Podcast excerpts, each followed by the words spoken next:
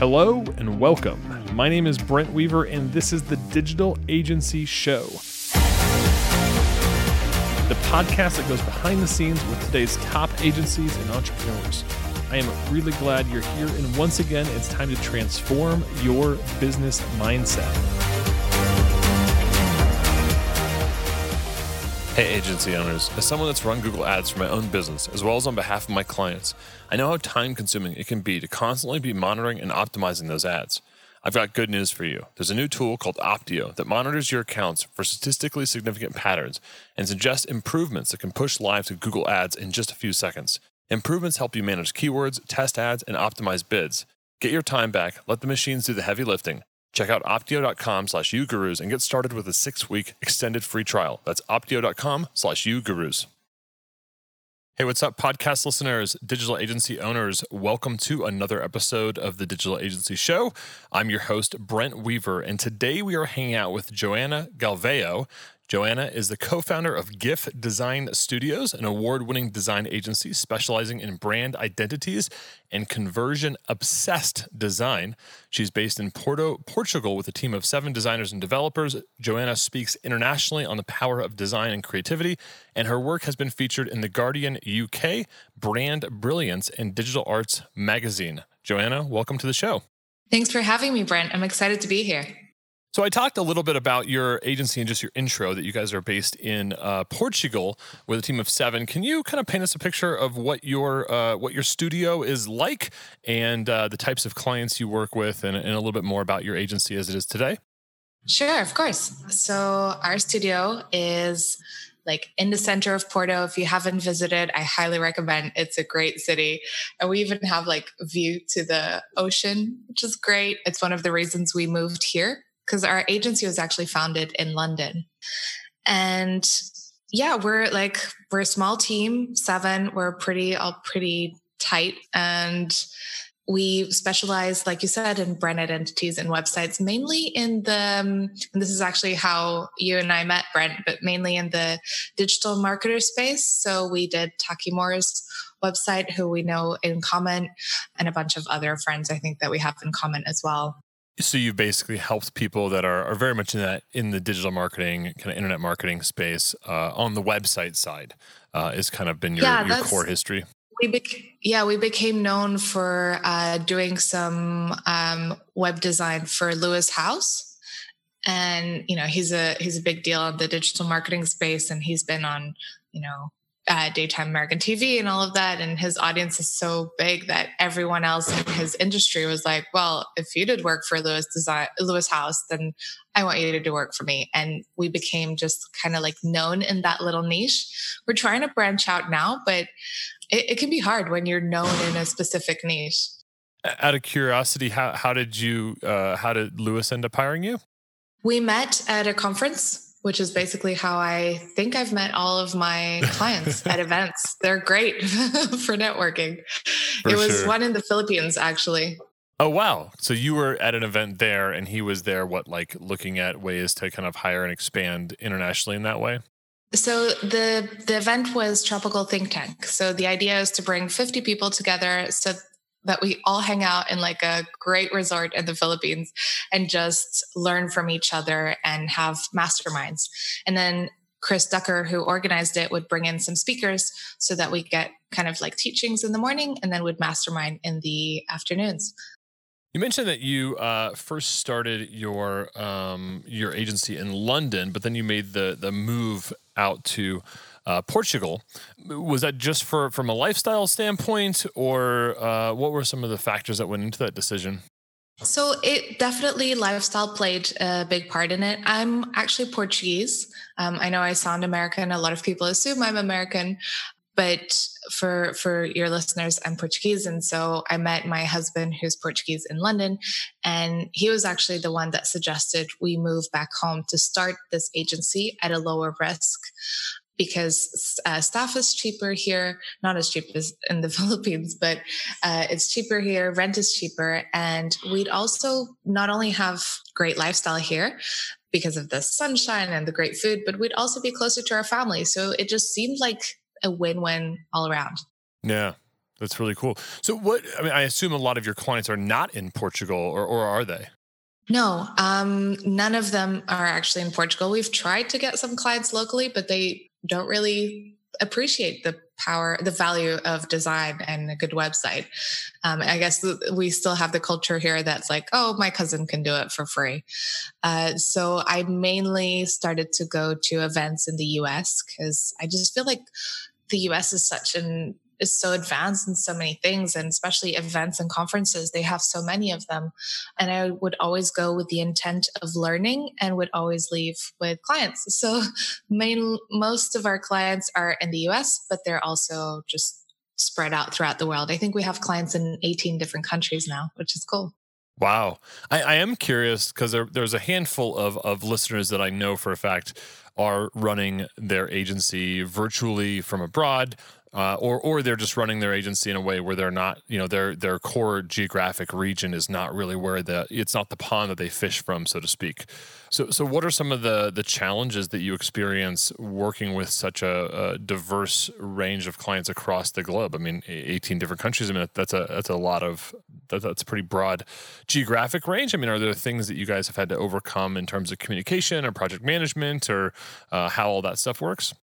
I wouldn't say you know, I, I definitely say that the benefits would outweigh the cons in in like working virtually with uh, these countries. The only thing that we've struggled with is that you know my team are all Portuguese. I hired them all locally. We all work together in the same physical office, even though we work virtually for our clients. And so I've had to teach them a lot of things like expressions um, in English uh, or how things differ from America to the UK. Like teach them, by the way, guys, if we're doing some print for the US, you have to use letter size, whereas in Europe, you have to use A4 size. You know, it's cultural things like that um, have been something that I've had to really pay attention to to make sure that my team are aware of them. So I would say that's the main challenge a lot of people ask about time zones. Um, but I actually think it's a plus. You know, I, you know, we're five hours ahead of New York, eight hours away ahead of LA, which just means that our mornings we can do really deep creative work and not have our clients bug us, which is great. and then I just use my afternoons for meetings and replying to their emails. And then it's great because for from our clients' perspective, they're like, well, I send you something at night and then when I wake up, it's done. It's fantastic. Very cool. And you don't have your your clients, you know, they're they're literally not online or awake yet to be bothering you, or there's like a dedicated window where they can, where there's there's some overlap there. So that's pretty cool. Right, except the Australian ones, they'll they'll be up way before we are. so so so Taki and others, they they they still bother you uh, uh, on the on the AM side for you guys. Well, you know, Taki lives in a different country every month, so maybe right. not him, but yeah, like with the other Australian uh, clients, there, I'll have to get up really early. That's the only I think downside is I'll get up at like seven a.m. to have a call with them at eight, um, and then I won't have another call till like four p.m. So you said uh, today your team is seven, uh, and they're 100% in your office in uh, Portugal. What are I'm just out of curiosity, like what are some of the other challenges or experiences uh, as you've grown and scaled your agency that you've experienced uh, just building a team? Oh my God, Brent! I don't know how many people in your audience have teams, but I would say that is the hardest thing of building an agency hands down it's the most challenging. I never thought i thought you know like getting clients would be the hardest thing but managing people is definitely where i've grown most as a person. And you know like my husband and i we started hiring pretty early on and i started this agency when i was 22 so just picture yourself when you were 22 hiring two people you know? How scary that feels uh, when you just like i haven't even had a full year having a boss, you know, and here I was like becoming one. So I thought that the smart thing was to hire people who were younger than me. And so I went to a website. I picked two people who were just about to graduate. They hadn't even graduated yet. I just went to their university website, saw their portfolios. I'm like, oh, these two, I like their work. They're still in school, so probably haven't started looking for a job. Let me just hire them. And it was going well. You know, they were loving it because it was like exciting, like just we were building something from scratch. At the beginning, we were working from coffee shops and I was buying them lunches and we were like, we're really close. But then there was a point where I don't know where in time, but it just started to feel like something was off. And one day in particular, I got back from lunch. I, I, had lunch with a friend. I got back and I had left my income report on my desk, which is something I don't openly share with um, my team. Uh, that's like a whole other conversation. Like, do we do we share how much the agency is making or not? But at the time, I wasn't, and and I had the income report on my desk. And when I come back from lunch, it's gone. And I ask my my team, the two girls, I'm like, hey girls, there was a um, a sheet on my desk with some numbers. Did you see it? And they said, no, we never go to your desk. We don't know what you're talking about. But the next day, it was back on my desk. Mm. So yeah, so I just felt sick to my stomach. I'm like, we didn't even have a cleaner at the time, so we were, it was it could only be them, and I was looking everywhere for that piece of paper, and so that was the first sign that like, oof, okay, this is just it did not feel good. You know, being lied to from yeah, just uh, the trust. I, I mean, I feel yeah. like trust is so at the. I mean, it's like the bedrock of any relationship in general, uh, let alone with your team, because you're probably trusting them with a lot more than just mm, you know your income report or whatever, but like you know client stuff and and and other probably sensitive information. So that can probably rock the boat quite a bit. Yeah, it's become like one of my core values when I hire. So I have like three H's uh, that someone needs to tick when we bring them onto the team, which is uh, humble, hungry, you know, thirsty for knowledge and growth and, and always wanted to learn more and honest. And yeah, they broke my trust. And that was at the beginning of like the worst period, I think, in my in my life as the agency owner. So what happened next was um I confronted them about it and they were like, actually, we were meaning to talk to you, like making it like two on on one you know like they if i felt like they ganged up together and they're wow. like yeah okay like but actually we need to talk joana i'm like oh am i allowed to swear on this? Like oh crap. Like this is like what is coming? You know this is such bad news. First they lie then they're seeing my numbers. Um, and i think at the time we we're bringing in like 15000 a month. And they just to give you an idea of, of numbers here in Portugal, they were earning a thousand euros uh, a month, which it was a high salary for a junior. You know, it can vary greatly from the US. So they probably looked at that and they're like, hmm, 15 minus two of us, Joana's putting in her pocket 13 grand a month. And of course, if you know, if you own an agency, you know that's not the case. You have to pay for computers, rent, electricity, like all Adobe right. licenses alone are through the roof all the things and i don't really think that they took that into consideration. So they they sat me down. They sat me down. And they're like so we um, realized that if you're charging us rates we want us salaries. We did some researching and that should be 3000 euros. So you should triple our salaries right now or we leave. Right. Right. Of course. thank goodness i could look at, look at it look back on it and think like that is so laughable. We were all so young and immature, and we didn't know what the hell we were doing. They didn't know what they were doing. I didn't know what I was doing. Because who asks their boss to triple their salary? I mean, it takes guts. It takes guts. So, of course, I told them I can't do that. I'm really sorry. And so they're like, okay, well, then we're going to quit. Bye bye. And we're not going to give you your notice because uh, we were very young. We still had, like, young and, and business wise, we still hadn't uh, closed the contracts with our lawyers to have them sign a contract. So it was still all like freelance basis um, in paper. And so they didn't even give me 30 days. So here I was. I had just closed Lewis Howes as a client. Mm, um, good timing. Picture that. Like, I know. I was like, you get your biggest client and you have all the other clients as well. And I'm the one doing all the emailing, project managing. They're the ones producing the work. And suddenly they're both gone. Not only are they gone, but they've lied to me. They've left me feeling like I can't do this. I was not made to be a boss. This is like the hardest thing. How did they turn on me like this? And then I get an email from a client of mine, and it's the client replying to them. So they had emailed my client saying, We're Joana's old designers. We've just left her to start an agency, and we'll do the same work we were doing for you for half the price. Hmm. Can you imagine?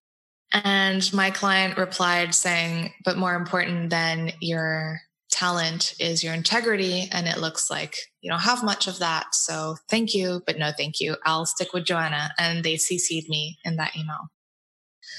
So well, it's good to see that your clients live your three H's, um, but maybe not those yes. former employees. I, I, think there's a there's a special place in the world for people that you know go and and work for a company and do that. You know, I mean, it's uh, I'm sure it's tempting for a lot of people, or it seems like a viable option, but it's uh, you know eventually it's going to come back and and you know burn them in some way, right?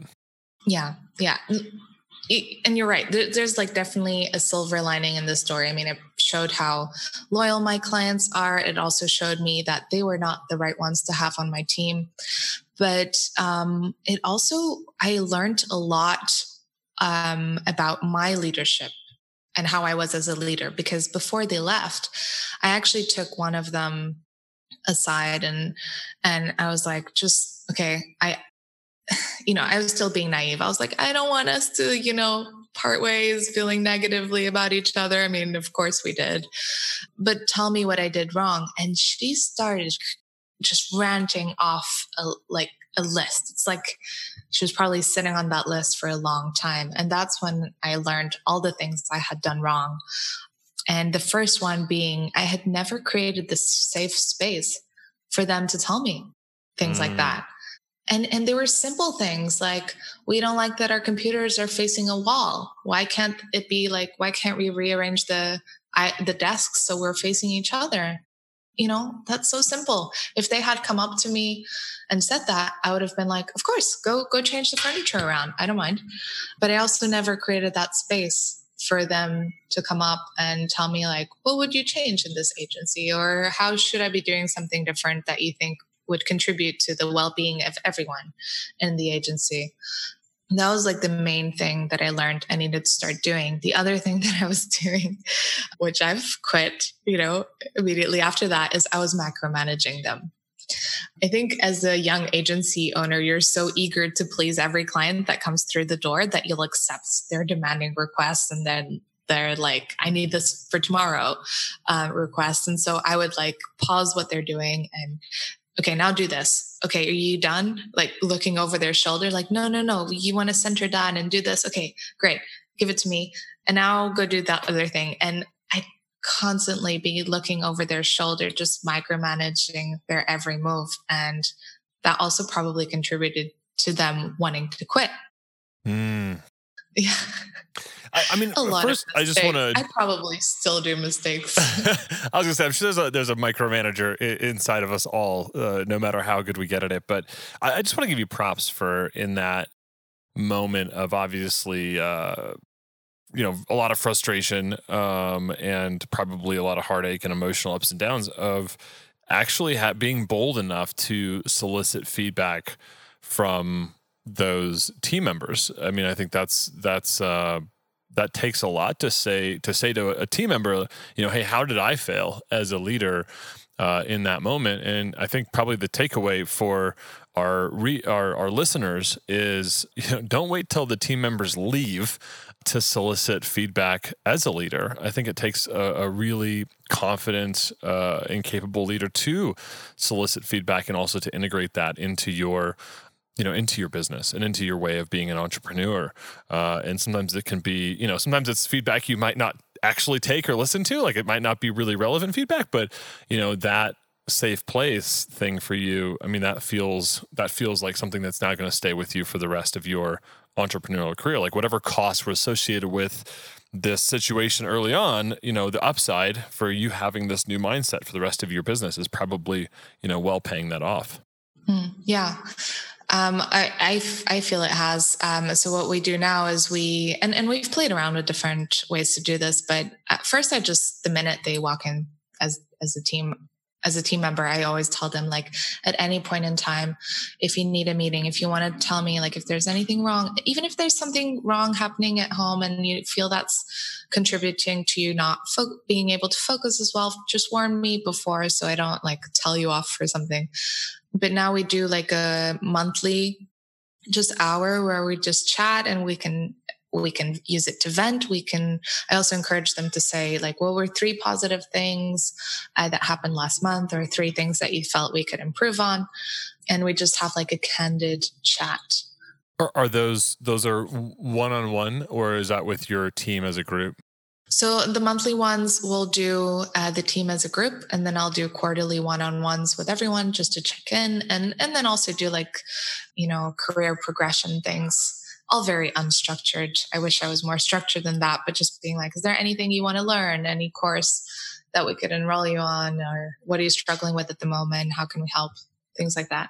That's great. There's definitely some some key takeaways I think for our listeners of you know having communicating that you have an open door policy and actually being okay with that if they do come to you with issues uh, and not freaking out about that or getting upset or defensive I think is important. Because if a team member comes to you and says hey I've got this problem with this thing and you're like oh no that's not really a problem or whatever that could that could definitely be be challenging. But I like the the monthly group chat the quarterly one on ones I think Joana even if it's unstructured just creating, as you said, creating space for them for to the voice space, yeah. issues is huge. Hey, what's up, podcast listeners? Are you a web agency or freelance web designer that's trying to add recurring revenue profits by offering your clients SEO services? Well, I've got good news for you. There's a new service that is basically the design pickle for white label SEO. Their team hooks you up with unlimited SEO tasks for one monthly fee. You got to check them out at SEObrothers.co forward slash ugurus. They're giving our listeners 50% off their first month and an awesome money back guarantee. That's SEObrothers.co forward slash ugurus. All right, let's get back to our interview. What, what about on the on the micromanaging side? What what are some of the things that you do now to avoid the looking over the shoulder and uh, directing the day to day? Well, first I've actually physically moved to a different office. ah, like a different uh like a, a different office within your office like, or a different like within my office. Okay. Yeah. Um and I no longer have them against the wall. So like I can't even look at their screens if they wanted to. Uh, if I wanted to. And what we do is um I actually I've put it in their responsibility to refine our processes. So um, once someone one of the team members they shared like you know joana like doing mood boards before we do like brand identities we think it's actually slowing down the process and we don't like doing them. Um, and i was like oh okay so what do you propose? And they had all these ideas. And so what i did was like um, i told them like okay it's your responsibility to put together the process the new process of how you envision we do brand identity projects from like when do i come in? When do you solicit my help? When do we do brainstorms? What information do we need from the client? So because they're the ones that designed that process i think i had like some feedback that then we implemented as a group. I know that i'm only meant to go in in the brainstorming um, phase and then whenever they call me for creative direction and that's been how we've how I'd no longer need to micromanage them micromanage them because they've actually come up with a process. They've actually decided where I get to come in and give them feedback and help. Do you? Uh, I'm curious on, on, on this this front of client communication, given your experience with your team trying to poach your clients, attempting to at least. I don't know if they were successful with any of them. But is that something that you're still sensitive to, or have you been able to kind of overcome that and continue to trust your team to interface with clients? No, I actually think I decided to do the ops opposite, be even more open. So if you go on our website, you can see who's worked on which project and what was their role in it. So you can see who did the illustrations for this and who did the creative direction and who did the web design. And if our clients wanted they could Google them and they could find their Instagram, whatever, they could private message them and hire them. And I feel like if I feel like if I was precious about it, I don't know, maybe this is, this is, I don't know where this belief comes from, but I feel if I was precious about it, that would just like uh, be more likely to happen because I'm so like, open about who does what and putting that on the website, then I feel like the team feel that I really trust them. And so that probably makes them really trust me back. At least that's how I hope that happens. I hope that by shining a spotlight on them and being like, look, everyone, this is who did this, this person did this piece of work. They're not going to have the guts to go behind my back and do something bad because yeah yeah, I don't know. Maybe I'm naive, but it hasn't happened in five years. well, and I, I talk to, to my clients about this too. It's like it's like if you, um, I mean, the alternative is that you don't trust your team to talk with your clients, which I mean, I just can imagine any agency that has, you know, more than five clients. I mean, it just becomes very untenable to, to, for you to be the bottleneck of all communication, or to have one one key team member be the bottleneck for all communication. I mean, it just makes everything mm-hmm. so much easier and better in the business when you know everybody can, you know, in, in the right way, talk with customers and clients and kind of see what's going on and be able to communicate and carry their own bag and, and make things happen. Um, and, and I always hate to hear because I hear it a lot from agency owners. They're like, "Oh my God, you you trust your team to talk to to clients? Like, what if they steal them?" Or you know, it's just like, "Oh my gosh, like that's you know, like I mean, obviously the risk is real. I mean, you you went through that, but it's it's really cool to hear that." even through that experience that your solution was not to have some crazy like lockdown policy and it's more about uh, trusting more and leaning into that and, and empowering your team and and yes, shining the spotlight on them. I think that's really cool. Yeah, and and then the other thing is like our clients, they're personality brands. You could find them so easily, and they probably will reply to your direct messages. It's like I could never possibly hide them from mm. my team, even if I wanted to. So I just feel like if everyone knows who's working on what and and knows that the team know that they can get in touch with the client if they want. I, I just, I just really hope that by being a good person, people will be, you know, it's that thing like treat others as you'd like to be treated. Mm-hmm. And if they, if they do something like that, then I really don't want them in my life. I'm curious, Joana. Uh, we've we've kind of gone down the the conversation of, of leadership today, and we have been talking very much about um, you know some past experience. I mean, what are the things that you today as an agency owner know that you are you're you're kind of still you know working in progress on? I mean, what are what are kind of the areas of, of leadership that you're you're really present to today and kind of working on improving within your agency? Oh my god, everything. I'm such a perfectionist. I think everything is a work in progress. Um, okay, well, so like, I really wish that I had more time to help my team to help them craft more of like career progression. It's just like we're so small. I mean, it's not like you're they're to get a promotion. You know, promoted to what? I mean, there's nothing else. There's just it's just us. We make the work. So I, I wish that I had more of like either objectives maybe incentives for bonuses, things like that. I just haven't figured that out yet. So that's something that I want to focus on to keep them motivated because some of them have been with me for four years and I'm starting to get like anxious, like four years, that's a long time. Why have they stuck around? Like, what if, like, do I need to be doing something different now to keep them entertained? Well, you know, engaged and entertained and, you know, I don't want to stay stagnant. So that's what I'm like in the leadership in leadership, that's what I'm struggling with at the moment. It's like, how do I do that? Yeah, it's really cool. I like just just that topic of how do you how do you help somebody grow you know, versus like if they're in a corporate job and there's a thousand people, you know, there's kind of this ladder that they can climb. But how do you help somebody grow with with kind of that ladderless organization? Uh, maybe besides just adding, you know, lead designer or top lead designer to their uh, title, which probably you know only goes so right. far. Exactly. Yeah. Yeah. Well, Joana, this has been a super insightful conversation, and I appreciate you sharing a little bit of the back of the house, some of those painful stories that might not be uh, the most exciting for you to, to bring up and drudge up. But I feel like our listeners probably pulled a lot of nuggets today, both in a couple of your your tips of creating that safe place, uh, you know, how to avoid micromanaging, uh, and and really just uh, I mean even going through like your your your three H kind of core values. Um, I think there was a lot of nuggets for our audience today. So thank you for sharing this with us. Are you ready for uh, our lightning round? I am. Yes, I think I am. uh oh, here it comes. Uh, all right. What is the best advice you've ever received?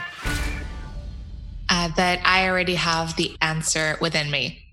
Mm. Which of your personal habits has contributed most to your success? Oh, so this is like really simple and underrated, but long weekly walks with like no phone, no nothing.